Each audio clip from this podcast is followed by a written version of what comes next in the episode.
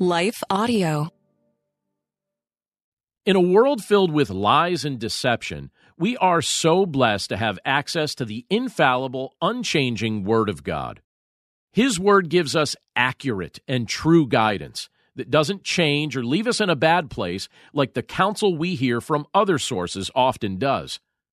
Before we read the truth found in today's passage, let's pause for a quick message from the sponsors of today's episode.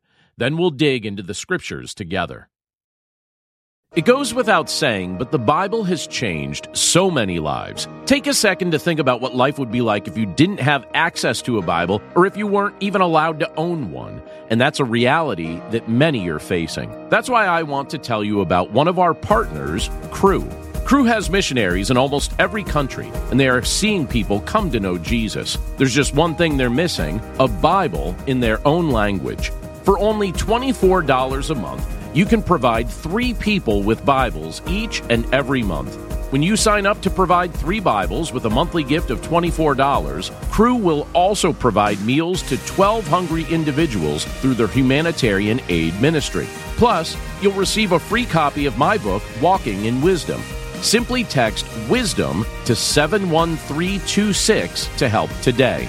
That's W I S D O M or visit give.cru.org slash wisdom. Again, that's give.cru.org slash wisdom. Message and data rates may apply. Available to U.S. addresses only.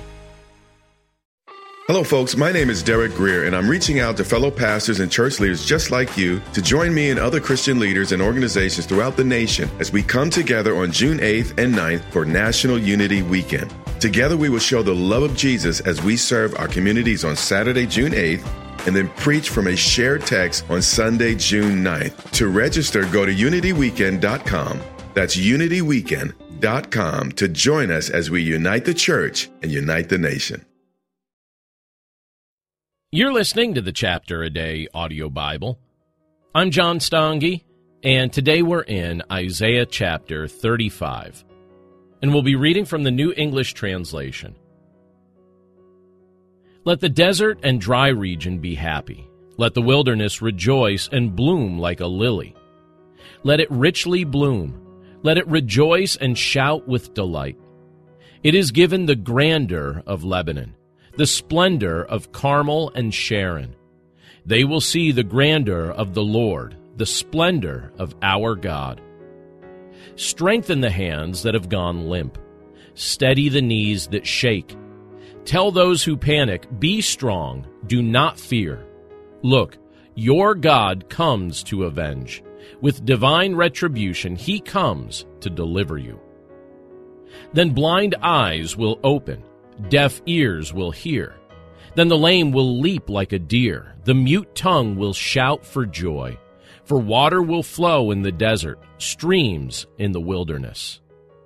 The dry soil will become a pool of water, the parched ground springs of water. Where jackals once lived and sprawled out, grass, reeds, and papyrus will grow. A thoroughfare will be there it will be called the Way of Holiness. The unclean will not travel on it. It is reserved for those authorized to use it. Fools will not stray into it. No lions will be there, no ferocious wild animals will be on it. They will not be found there. Those delivered from bondage will travel on it.